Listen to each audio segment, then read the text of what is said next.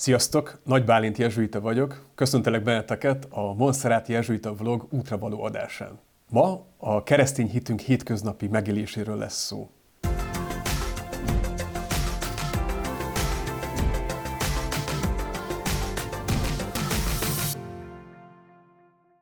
Itt vagyunk a Monszerát hivatás tisztázó házban, ahol eh, ezt a témát járnánk körül, hogyan éljük meg keresztény hitünket a hétköznapokban.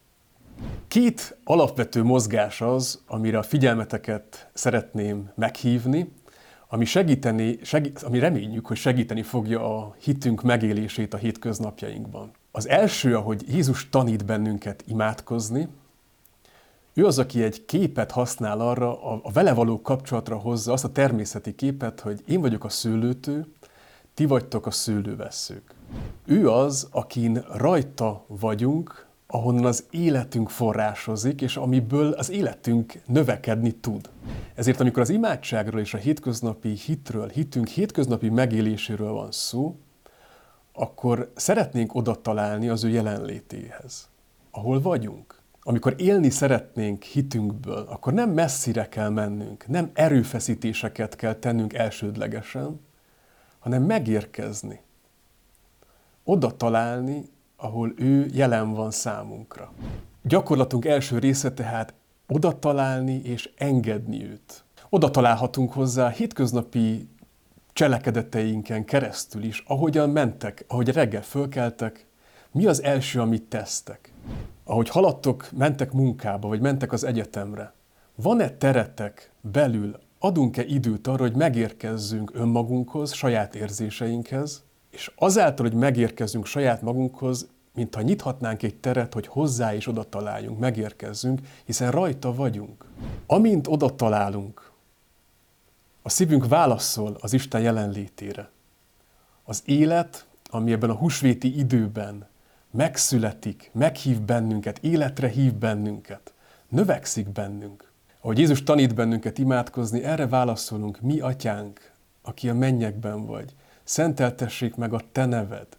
Önmagunkról oda irányulunk az élet forrása felé. Rá irányulunk. Na és innen, innen válaszolni szeretnénk. Hit, hitünk hétköznapi megélésében az elfogadásból, az engedésből válasz születik. Szeretnénk kifejezni azt, hogy szeret, a, szeret, a szeretve létünkből szeretni szeretnénk.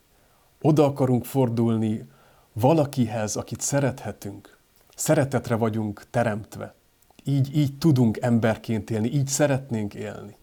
És ezért uh, arra hívnánk meg benneteket, hogy gyakoroljunk az engedést és az ebből fakadó szeretetet, cselekvést. A meghívás számotokra ebben a, a következő időszakban egy konkrét gyakorlatot javasolnék, ez pedig az, hogy naponta álljatok meg 5 percre. Legyen az reggel, délben vagy este, válasszátok ki, de valahol, amikor belül meg tudtok állni. Lehet rögtön felkelés után a szobátokban, vagy egyetemre, munkába menet, egy templomba betérni, vagy a természetben. Napi öt perc megállás és engedés, hogy szívünk oda találjon az Isten jelenlétéhez, oda a szőlőtőre. És ebből tegyetek valamit. Napi egy jó cselekedet. Ebből tegyetek valamit, amikor tudtok szeretni, nagy lelkűek lenni. Valakivel, aki spontánul megállít titeket, és meghallgatjátok. Fölhívtok valakit, akinek szüksége van a jelenlétedre, szeretetedre, vagy valami konkrét jó cselekedet.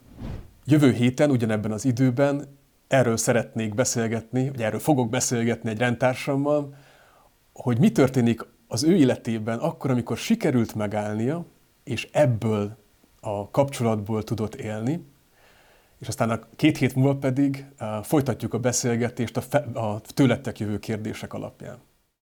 És ahogy szokás egy vlogon, kérünk, hogy kövess bennünket a Facebookon, a YouTube csatornánkon, és legyél te is részese ennek a közösségnek.